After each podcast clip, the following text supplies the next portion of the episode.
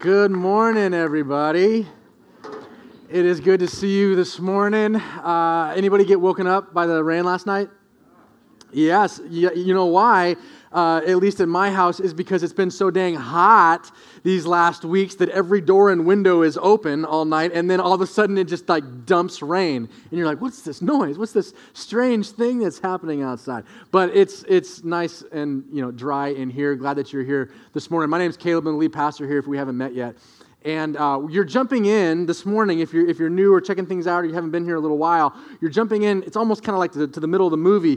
Uh, we're, we're having this conversation, this discussion. We're looking at God's Word and talking about what it is uh, that He wants for our lives and actually how we grow.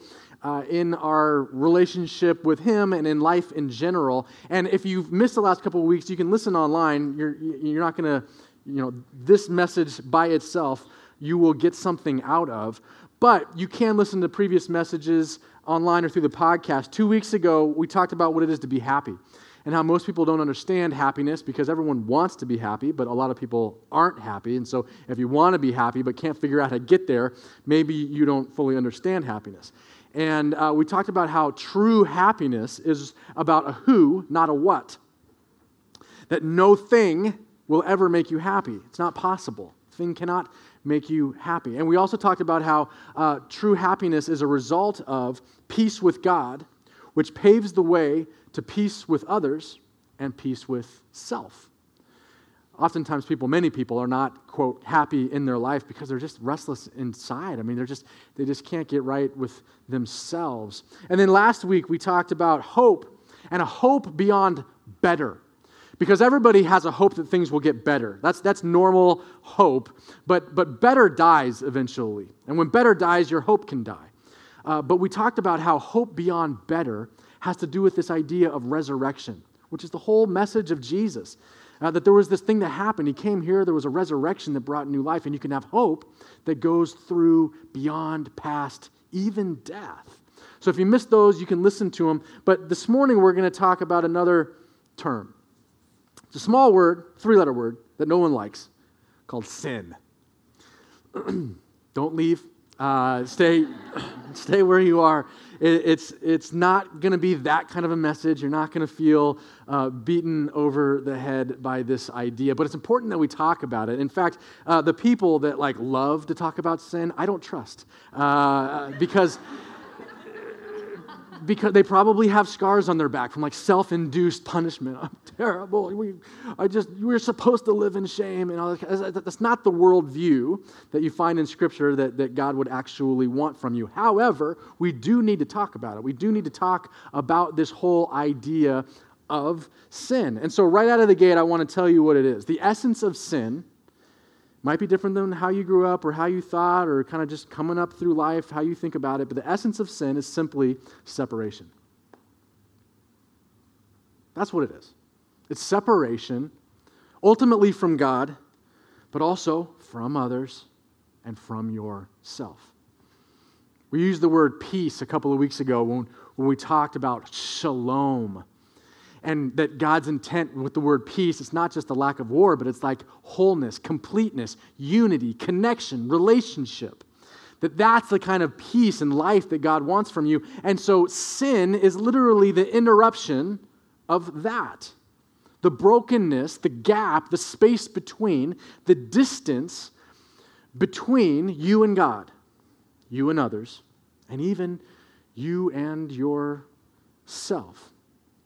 So you don't have to be like racking your brain for all the bad moral choices that you've made in recent history and trying to figure out, okay, well, wow, there was like 12 yesterday. Did I confess all of them? Did I, did I do, did I, you know, go to the thing? Did I do the place? Did I have the, uh, to, to make these things? Don't, you don't, don't worry about all that. Our tendency is to go to the sin scale, right? And we think of, well, you know, sins one, two, and three, that like no one blames me for that. That's what everybody does. But, but when you get to the four and the five and the six, you got to start paying attention a little bit uh, because it, th- those things are bad. And, uh, you know, you're a six kind of sinner, but I'm only a four kind of sinner. Uh, and then the seven, eights, and nines, that's what you get locked up for. So we draw the line. right? So this isn't about that. This is not a sin comparison thing. This is not a sin scale thing. You can't categorize people in terms of their degree of sinning. That's not what today is about. Today is simply about recognizing that the whole idea of sin, in its essence, is simply separation.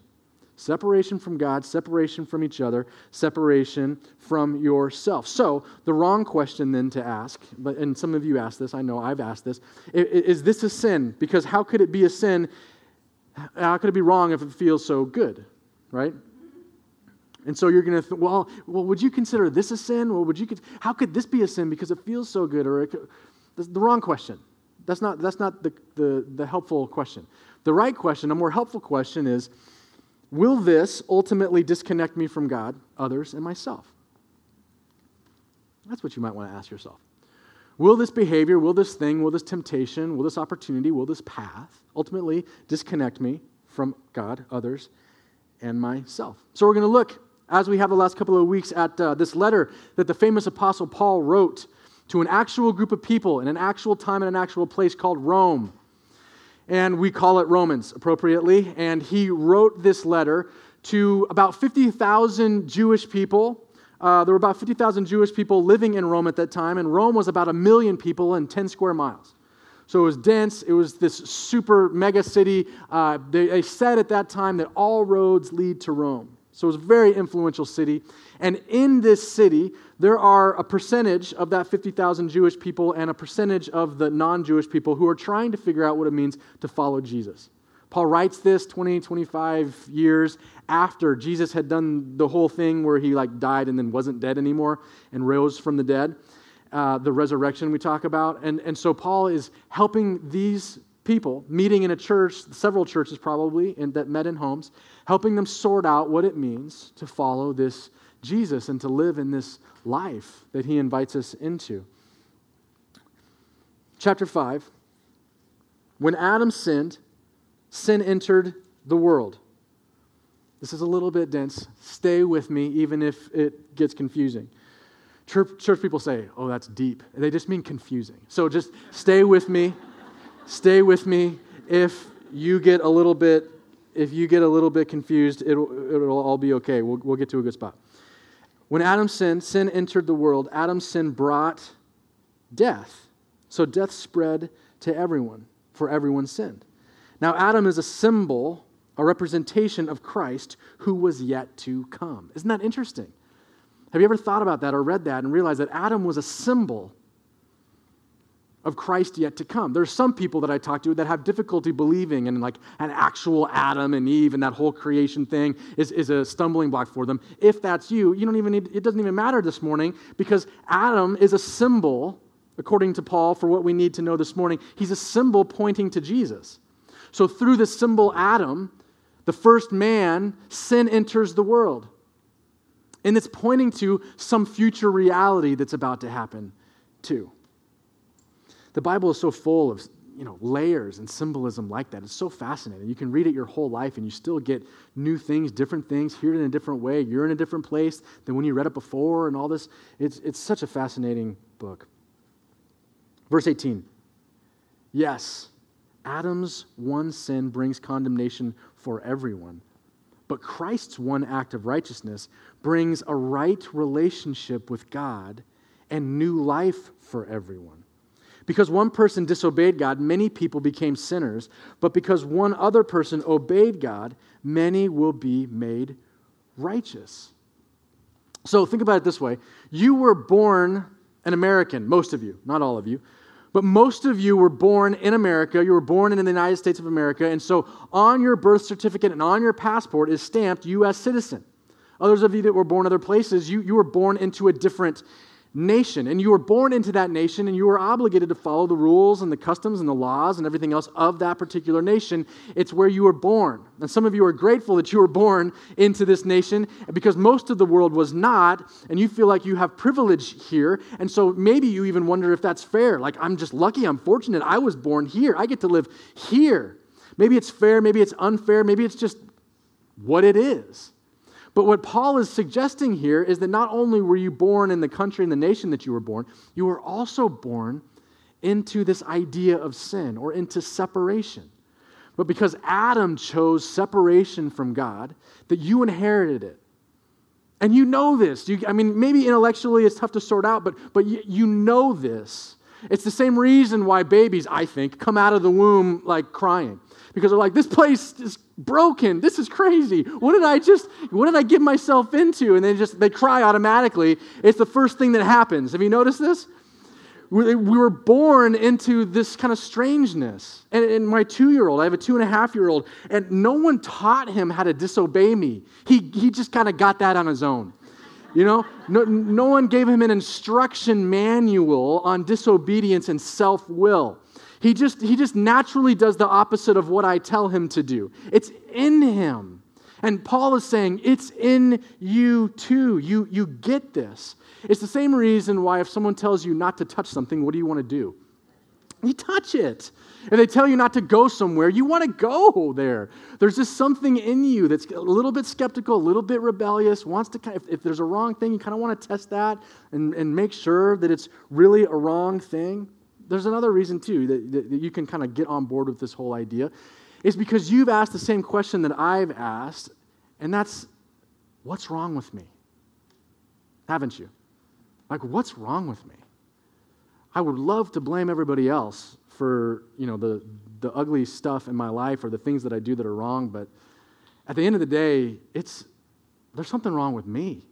When you're driving back from that place again, and you're like, what is wrong with me? Why did I do that again?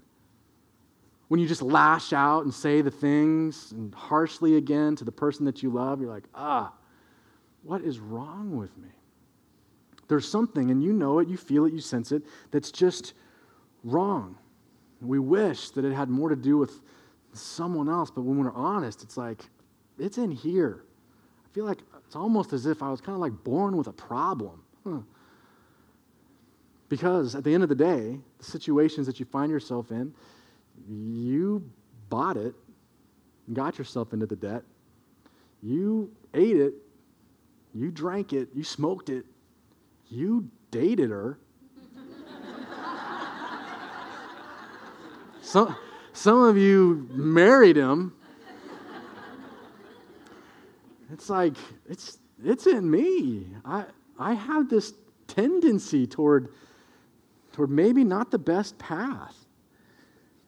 But then Paul gives us this but. It's a big but. It's a, it's a, it's a big but. I have it, I, I have it in all caps in my notes to remind me that it's a big but. And he says this Christ's one act of righteousness brings a right relationship with God and new life for everyone.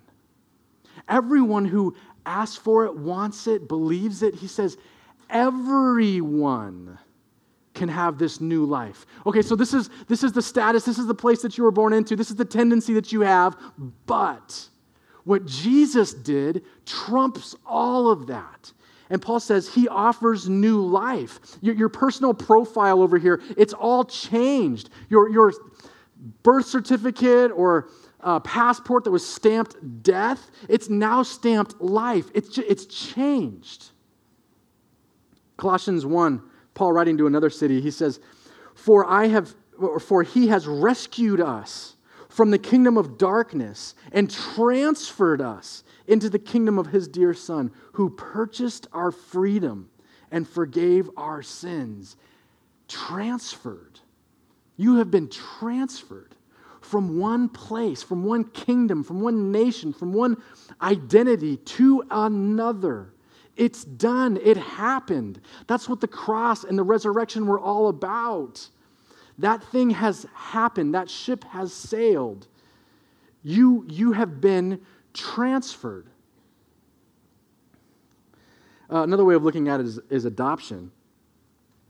Uh, I have some friends that have been desperately trying to adopt a, a little boy from Haiti. And it's been like a two year journey, a process of trying to, trying to, in a sense, rescue this kid who's in an orphanage, who doesn't have much of a future. And they built a relationship and they've just decided like this is this is what this is what we want to do. We want to adopt this child. And it's been this long painful journey of back and forth back and forth expense after expense after expense. They have to go and they have to be in court and they have to go, go home and they come and have these meetings and then come and pay this money and, and they keep getting sent back without the little boy. It's just, it's, it's so difficult because it's so costly. Just like it says, the verse that we just read, that Jesus bought our freedom. There's a cost to this. And to watch this two years, it's brutal. But one day, they will be able to take this boy into their family. Out of, it's almost like there's this invisible oppressiveness trying to keep people stuck. You know what I mean? And one day they will pull him out and they will say, You are no longer just stuck in this orphanage and forgotten and hopeless. You are a part of our family. You are in this new place. Ephesians 1 5 says, God decided in advance to adopt us into his own family by bringing us to himself through Jesus Christ. This is what he wanted to do, and it gave him great pleasure. Now, some of you didn't grow up in the best kind of family home environment. But even if you didn't, can you, can you picture with me, can you imagine a family environment, a dynamic that you would have wanted to be a part of, that you, that you just see, that you think of, that you think would be ideal? And uh, you, I just know for my boys, like there's nothing that they could do, there's nothing that they could do that would make them not my boys. Like there's no decisions that they can make, there's no quote sins that they can commit that are going to make me boot them out and not be my sons anymore. And God uses this, and Paul is using this metaphor as a very intentional example. It's like that for you. You have been adopted, you are in, you're in the family. It's done. You, you can't screw this up to the point where he kicks you out of the family and gets you with a lightning bolt. You're, you're, you're in. You're his kid, just like these are my kids and I love them no matter what. I have uh, another good friend of mine who adopted two boys from Uganda. And these were boys that were living on the street. They had no family. They literally lived on the street, sniffed glue just to kind of take the edge off, and ate from the dumpsters, from the dump. They were on their own. And my friends were there filming a documentary, and they came across these boys, and their hearts were just so broken for them they just they just found a way and over the course of a year over a year they brought these two boys back home to live with them the same brutal process back and forth staying there for weeks at a time and they, they finally get him here they're living in south orange county in a nice house from the streets from the streets of uganda and now here they are it's overwhelming but they love it you know, they've seen advertisements of, of like cars and stuff that people actually own and drive. And now they're in one. They have their own bed. They sit at a table and eat food that someone else put there. And it was this process of acclimating to this new family life. And what my friends noticed was that for several months, when they first arrived, the boys were sneaking food from the table every meal. So they would eat a little bit, and then when my friends weren't looking, they would sneak some, put it in their pockets. And they started finding this food under their bed, under their pillow, in their drawers of their dresser, because they didn't know if they were going to keep being fed. They didn't know. They were fresh off the streets. They were optimistic, but they didn't fully trust these people. All they'd known was fighting for their life and for every scrap of food. And they needed to unlearn that old way of life and begin to believe that they were a part of a new family, cared for, protected. Do you think my friends beat them over the behind for storing away food? No. They weren't going to discipline them for that. They just wanted them to believe, to understand that that time is gone now. You are a part of this family. We will care for you. We will provide for you. You are loved. You're not going to screw this up so that we're going to take food away from you. You're ours now. And that's what Paul is getting at and trying to remind you and me. It's different now. Yes, there's still sin out there. Yes, you can still make choices that separate, but you don't have to. This isn't your, your world anymore. This isn't the nation that you live in. This isn't your profile anymore, your identity anymore. You have been transferred. You are a part of the family. You are protected. You are loved. You are provided for. You live in grace. Everything is forgiven. You're not who you were. You are not condemned. You're a kid. You're a child. Take just a deep breath and let that, let that just sit with you. That's the baseline for what, we, what we're talking about in this series. You just, you just have to continually allow yourself to embrace that reality. That's who you are. Back to Romans chapter 6, verse 1. Paul says, after all of this, first five chapters of Romans, he says, Well then, should we keep on sinning so that God can show us more and more of his wonderful grace? Which is a good question, isn't it? Because if you believe all the stuff that we've just been talking about, then that means that there's nothing that you can do that can separate you from God's love. Then that means that you can still screw around and God's not going to boot you out of the family, then that means that there's no condemnation, that every sin that you've done and still will do is paid for. So then, can I keep sinning? Because there's some things that are kind of seem fun at the time, right? I mean, there's something, I have this pattern, or I, I, I kind of want to try that out or experience that. And, and so that's what Paul's asking. Can I just go on sinning? And I'll just keep, keep the grace coming because I'll just, I'll just keep experiencing and experimenting. It's almost as if, uh, do I have license to sin? Do I have diplomatic immunity? Am I above the consequences and the laws? And can I, can I go on this? And it's as if Paul is saying, well, you can. I mean, there's consequences to every action, but you can. God's not going to kick you out of his house, He's not going to boot you out of the family. You can keep doing those things, it's possible. He goes on. Should we keep on sinning so that God can show us more of this wonderful grace? And here's his response, verse 2 Of course not. It's like a why would you? Verse 4 For we died and were buried with Christ by baptism. And just as Christ died and raised, was raised from the dead by the glorious power of the Father, now we also may live new lives.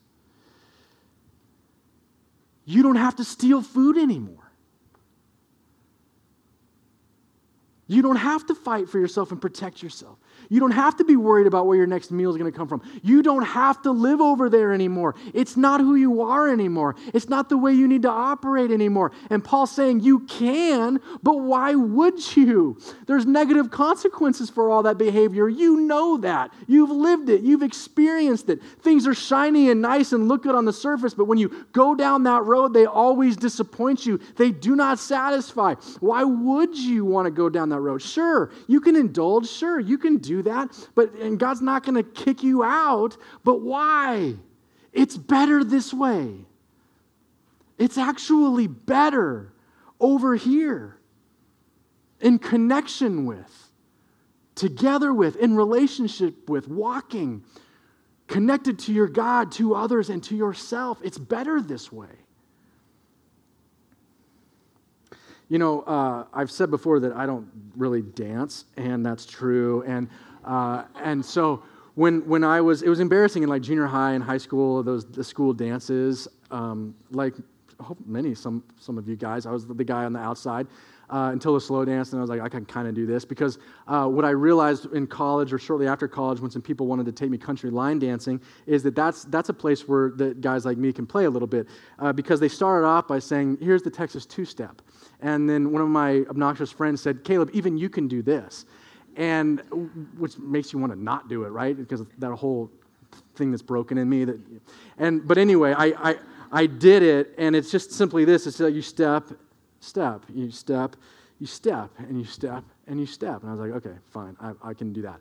Uh, but you know what it made me think of uh, related to this message is it made me think of the the kind of the churchy two step that people do. You know this, where they go, sin, confess. Sin, confess. Sin, say I'm sorry. Sin, apologize. Right? It's just like sin, rinse, repeat. Sin, rinse, repeat. Sin, rinse, repeat. Like I can keep on doing this uh, because there's grace. And Paul's saying, well, yeah, you can. But why would you? And some of you are like, Caleb, you're going, you're going like too soft on sin here. They said the same thing to Jesus and to Paul. It, it, it's done. What's done is done.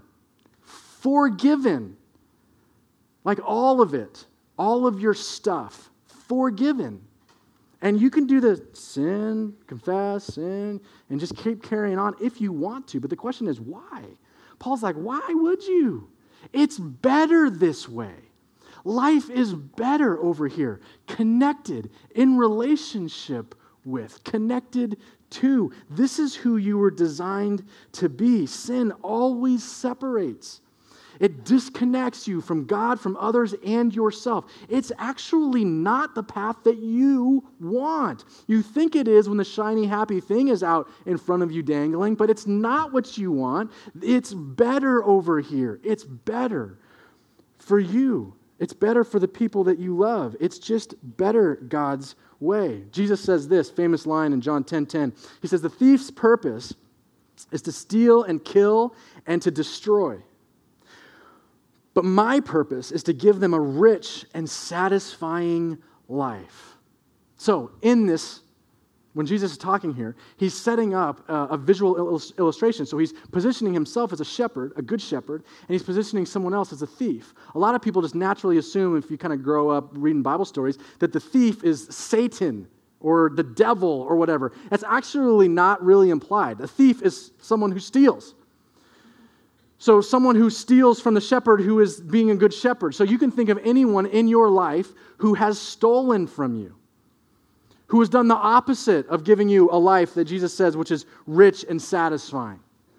And you're thinking of people, right? You are. Now pause and just think about you.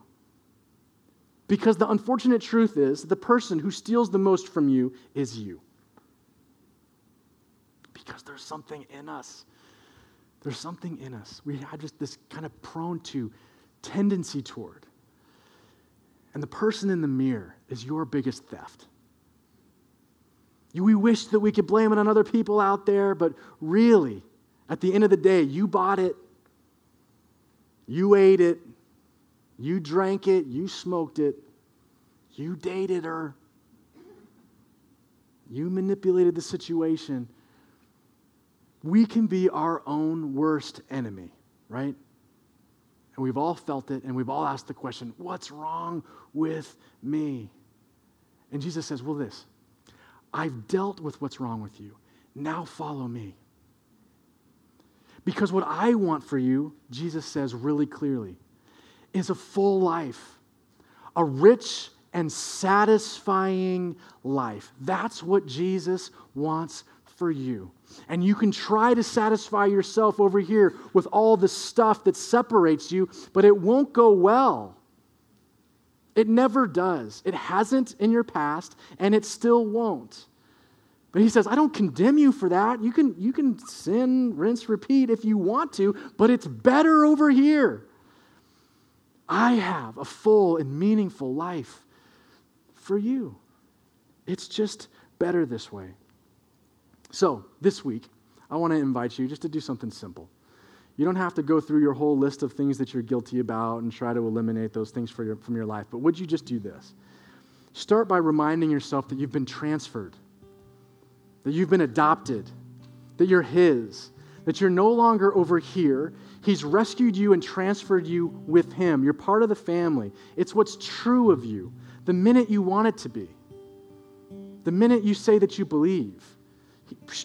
You're with Him. And none of your activity and stuff changes that. You're with Him. And then every time an opportunity comes up, every time something happens, every time that there's a temptation, every time you kind of come to the edge and you could go one of two ways, just ask yourself Will this path satisfy me or steal from me? Will this path satisfy me or will it steal from me? Because Jesus raised to new life so that you could have new life.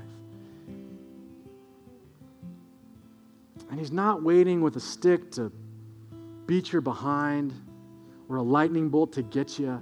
He just wants you to get it. You don't have to take food anymore. You don't have to sniff glue anymore. You're part of the family. You're with me. You're loved. You're provided for. You're protected. You can know true happiness. You can have true hope regardless of the circumstances because you're mine. And then just act accordingly. God, we thank you for your generous grace. We ask that you would help us to know it more, that you would lead us down a path of full and meaningful life. In Jesus' name.